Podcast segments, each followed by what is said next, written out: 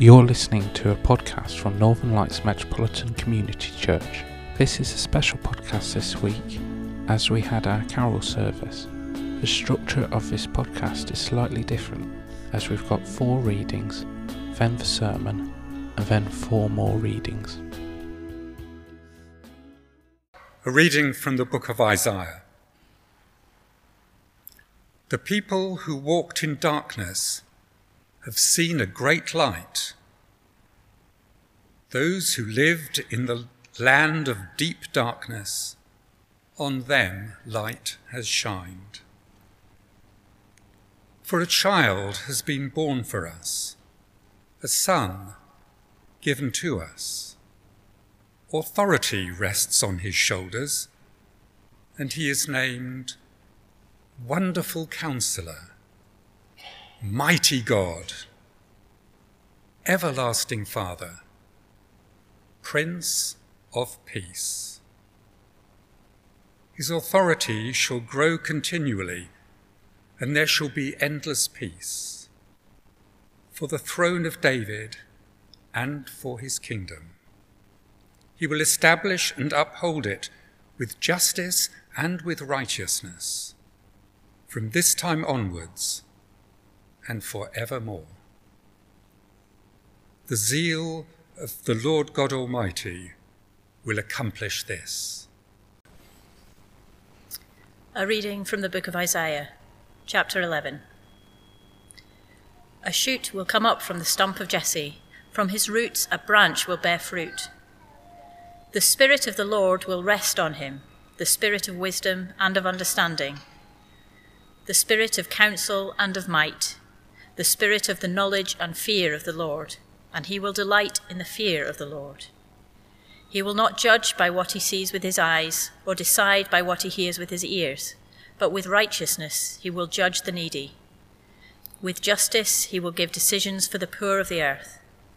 He will strike the earth with the rod of his mouth, with the breath of his lips he will slay the wicked. The wolf will live with the lamb, the leopard will lie down with the goat and the calf and the lion and the yearling together, and a little child will lead them. The cow will feed with the bear, their young will lie down together, and the lion will eat straw like the ox. The infant will play near the cobra's den, and the young child will put its hand into the viper's nest. They will neither harm nor destroy on all my holy mountain, for the earth will be filled with the knowledge of the Lord, as the waters cover the sea. The third lesson is from Luke chapter 1. In the sixth month of Elizabeth's pregnancy, God sent the angel Gabriel to Nazareth, a town in Galilee, to a virgin pledged to be married to a man named Joseph, a descendant of David. The virgin's name was Mary. The angel went to her and said, Greetings, you who are highly favored. The Lord is with you. Mary was greatly troubled at these words and wondered what kind of greeting this might be. But the angel said to her, Do not be afraid, Mary. You have found favor with God. You will conceive and give birth to a son, and you are to call him Jesus. He will be great and, we, and will be called the Son of the Most High. The Lord God will give him the throne of his father David, and he will reign over Jacob's descendants forever. His kingdom will never end. How will this be? Mary asked the angel, since I am a virgin. The angel answered, The Holy Spirit will come on you, and the power of the Most High will overshadow you. So the Holy One to be born will be called the Son of God. I am the Lord's servant, Mary answered. May your word to me be fulfilled. Then the angel left her. This reading comes from the second book of Luke, chapter 1. In those days, a decree went out from Emperor Augustus that all the world should be registered. All went to their own towns to be registered. Joseph also went from the town of Nazareth in Galilee to Judea, to the city of David called Bethlehem, because he was descended from the house and the family of David. He went to be registered with Mary, to whom he was engaged and who was expecting a child. While they were there, the time came for her to deliver her child. And she gave birth to her firstborn son, and wrapped him in bands of cloth, and laid him in a manger, because there was no place for them in the inn. My friends, would you pray with me?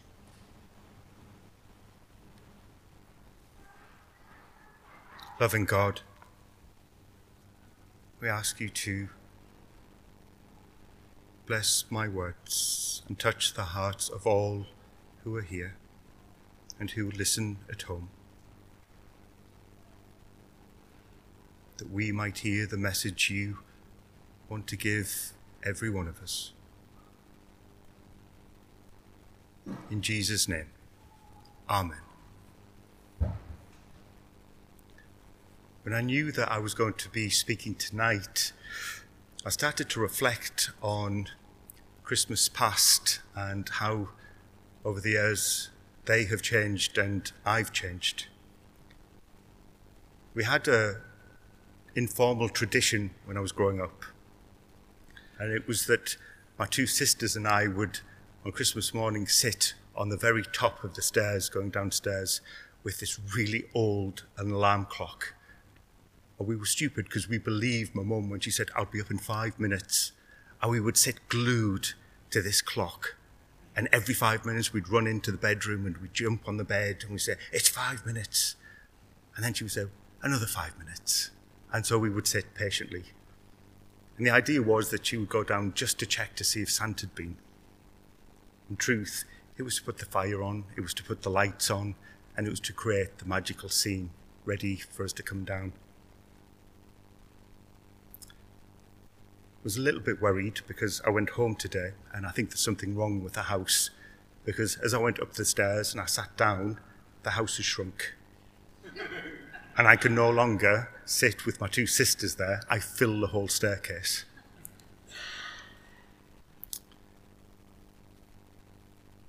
When I was 13, my mum and dad went out to a party. And before they left, this took me to one side and said, Look, when your sisters go to bed, will you help your granddad bring all the gifts to the house and set everything up? And I remember crossing the road because my nan and my granddad used to live just opposite us, bringing all the presents, and I felt a pride at being grown up enough to be asked.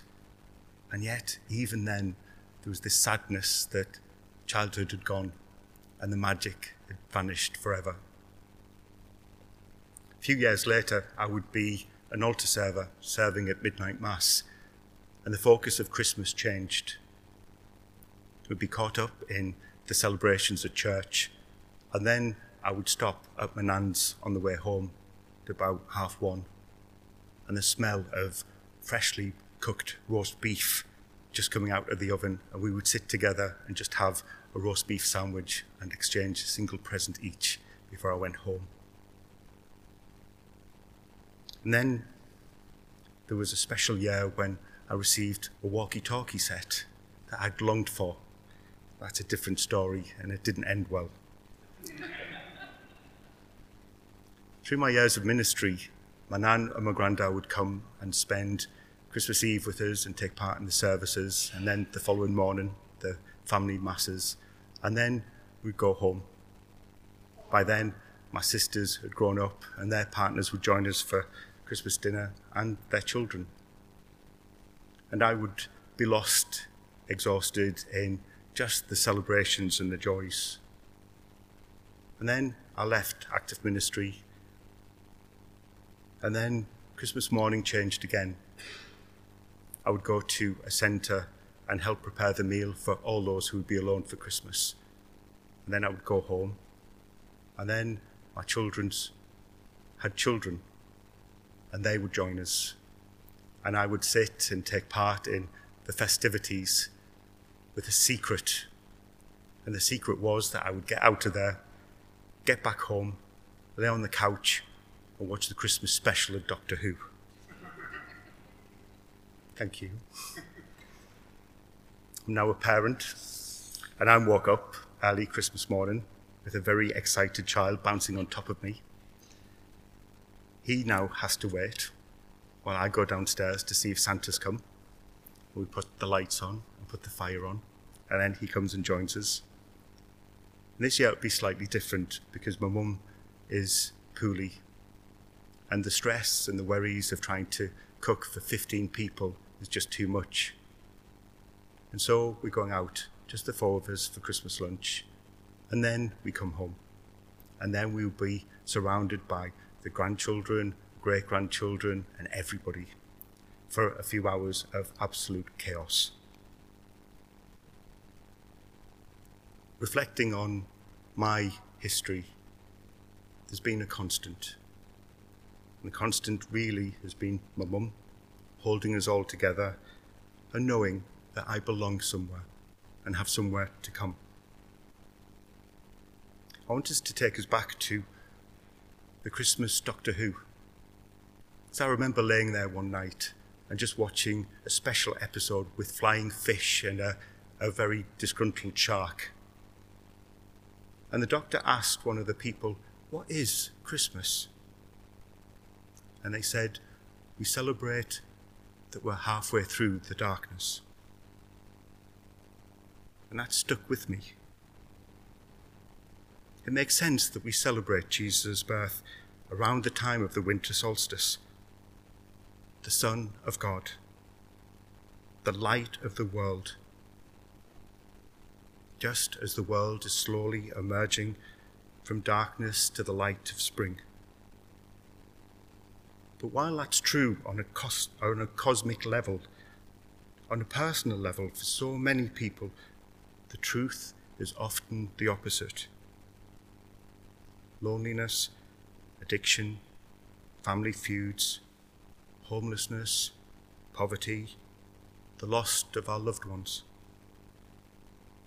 It's hard to feel that we are halfway out of the darkness when the darkness that surrounds us feels so heavy and impenetrable.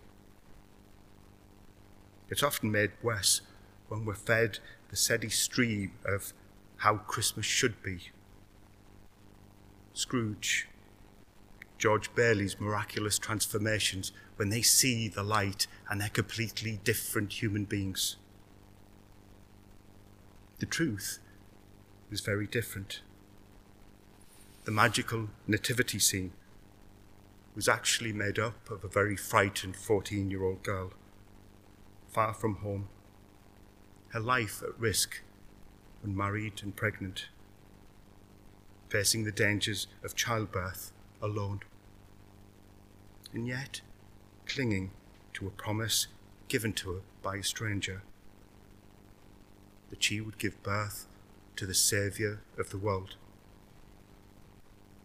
Her betrothed, Joseph, a much older man, mocked and gossiped about for caring for a tainted girl, and yet doing what he believed to be right.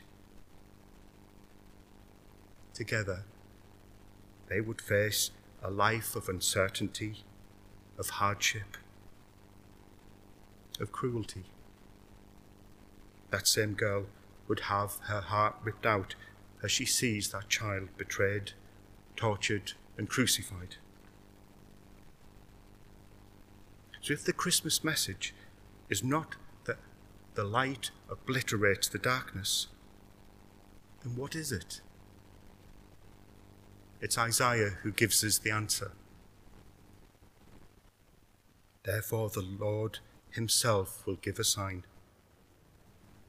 The Virgin will conceive and give birth to a son and will call him Emmanuel, a name that means God is with us. Birth of the child does not mean that there will be no more darkness, no more suffering, no more hardships, but rather that there is a light in the darkness.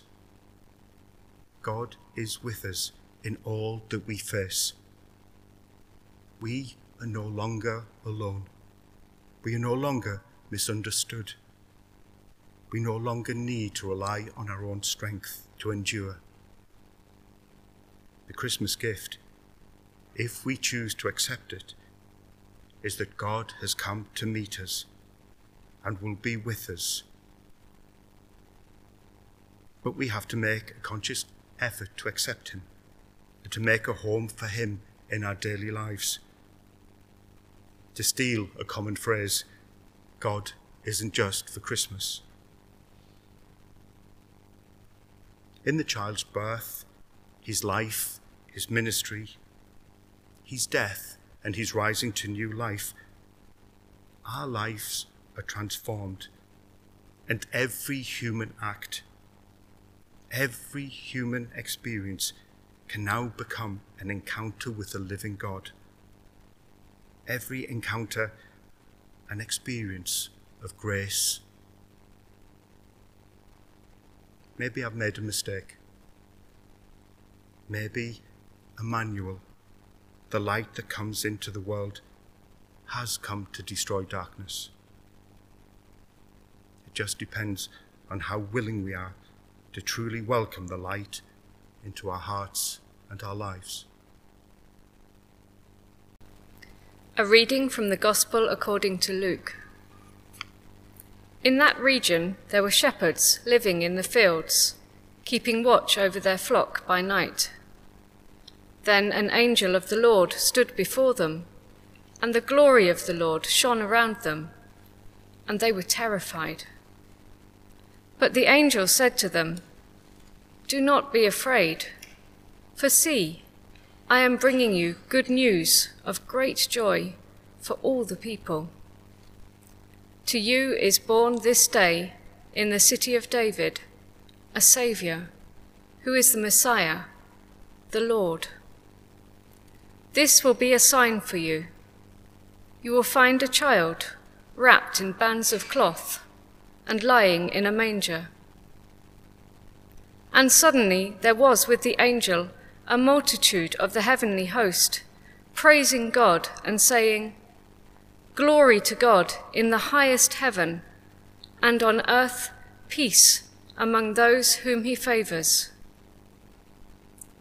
When the angels had left them and gone into heaven, the shepherds said to one another, Let us go now to Bethlehem and see this thing that has taken place, which the Lord has made known to us. So they went with haste and found Mary and Joseph and the child lying in the manger. What the Donkey Saw by Ursula Fanthorpe. No room in the inn, of course. Not that much in the stable. What with the shepherds, Magi, Mary, Joseph, the heavenly host, not to mention the baby, using our manger as a cot. You couldn't have squeezed another cherubim for love nor money. Still, in spite of the overcrowding, I did my best to make him feel wanted. I could see that the baby and I would be going places together.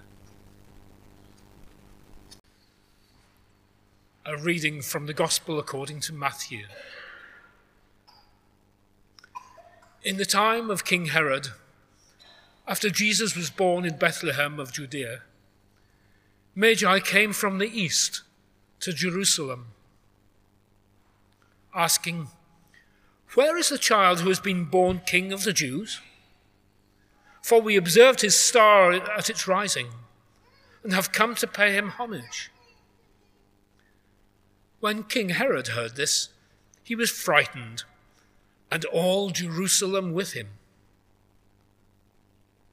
And calling together all the chief priests and scribes of the people, he inquired of them where the Messiah was born. They told him, In Bethlehem of Judea, for so it has been written by the prophet. And you, Bethlehem, in the land of Judah, and are by no means least among the rulers of Judah. For from you shall come a ruler who is to shepherd my people to Israel. Then Herod secretly called for the Magi and learned from them the exact time when the star had appeared. Then he sent them to Bethlehem, saying, Go and search diligently for the child. And when you have found him, bring me word so that I may also go and pay homage. When they heard that, heard the king, they set out and there ahead of them went the star that they had seen at its rising, until it stopped over the place where the child was. When they saw that the, child, the star had stopped, they were overwhelmed with joy. On entering the house, they saw the child with Mary, his mother. They knelt down and paid him homage. Then they opened their treasure chests and they offered him gifts of gold and frankincense and myrrh.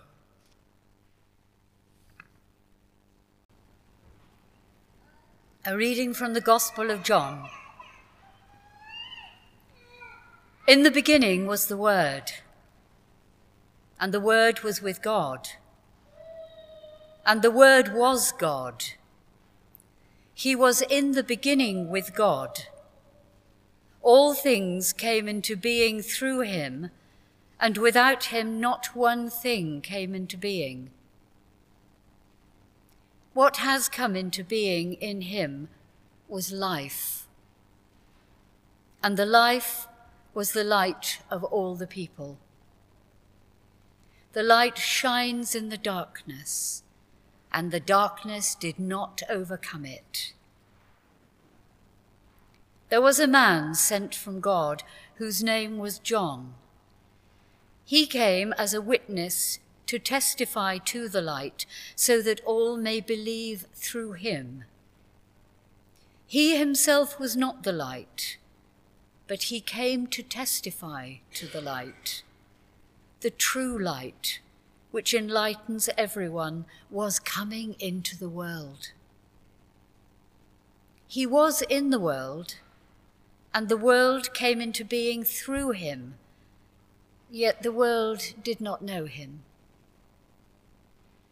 He came to what was his own, and his own people did not accept him. But to all who received him, who believed in his name, he gave power to become children of God, who were born not of blood or of the will of the flesh or of the will of man, but of God. And the Word became flesh and lived among us, and we have seen his glory, the glory as of an only Son full of grace and truth.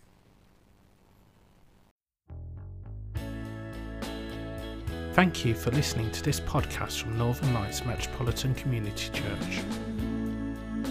To find out more about what we do, head across to our website www.northernlightsmcc.org.uk